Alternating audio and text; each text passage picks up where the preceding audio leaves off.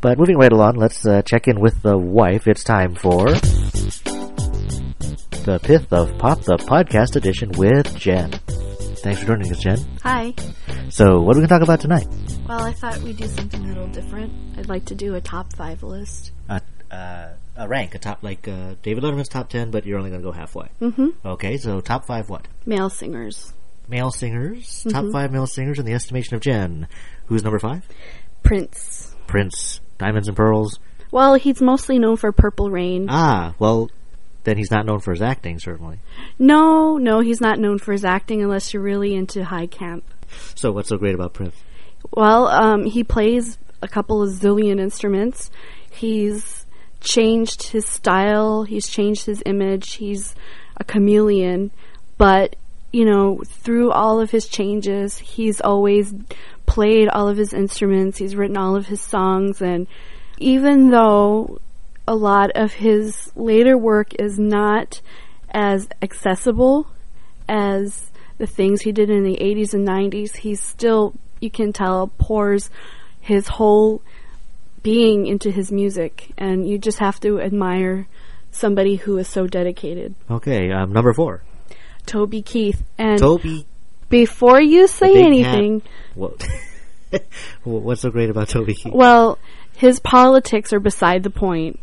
Um, I like him because he can sing. I think he has a great voice. I could listen to him all day.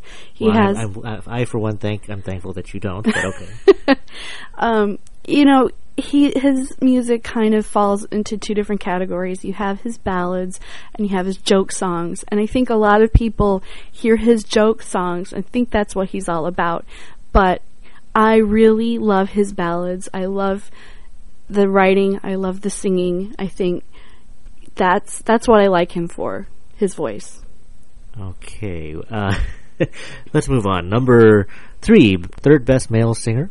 freddie mercury Yes. Okay. Queen. yes he was a drag queen and an opera singer and elvis all rolled into one So what? What songs would you say really demonstrate his vocal range? I like lately. I've been listening to "I Want to Break Free." Um, That's in a commercial now. Yes, it is. There's one that I've always liked called "Hammer to Fall" that was on the soundtrack to Highlander.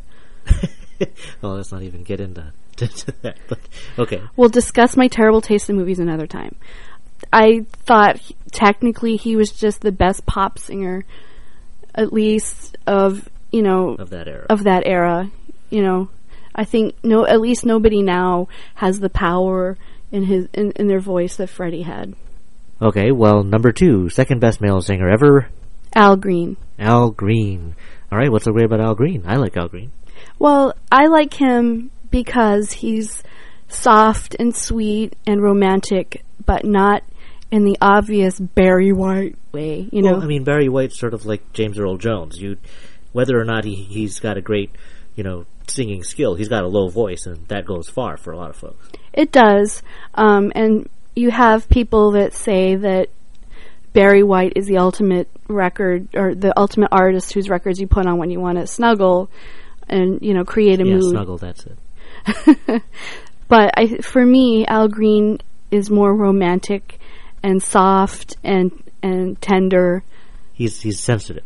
Yeah, he's sensitive. Not not as little less on the macho, more on the warm and fuzzy. yes, that's what I like about him. All right, Al Green, number two, and finally the best all-time number one male singer is Tony Bennett, believe it or not. no, I. I think that's yeah, Tony Bennett, a, a a classic true singing performer if there ever was one. You know, I saw him last year in concert. The man is like, I believe he's 86 years old, and he sounded as good in, in concert as he did from his records in the 50s. Is he still making records? Yes, he is. He d- he did a whole album with Katie Lang not too long ago. I found um, a couple of tracks from something. um, It might have been Diana Krall's album, but a, a couple of duets with Diana Krall. Um, of course, he did the Unplugged session on MTV not too long ago. I, I think it was like nine years ago, something like that. That's so a little while ago, but Yeah. But he's still making new stuff as well. yes, he is. And uh, when you saw him in concert, I mean, uh, is it his voice? Is it his stage presence? What what uh, what puts him at the top of your list? I mean, especially compared to uh, theatrical performers like Prince and uh, and people with big hats like uh, Toby Keith. For me, it's um, he personifies glamour and romance and that kind of it's a kind of thing that you don't see anymore. Just class and glamour and beauty, I guess. Well, I mean, I can see class, and you know, you don't, you can't really attach that title to any popular singers that are out there now. Not really, no. All right. Well, thanks for your top five. If anyone listening has a top five of their own in this category, best male singers, we'd like to, actually, Jen would like to hear what you think, and I hope Toby Keith's not on your list. Thanks for joining us, Jen. You're welcome.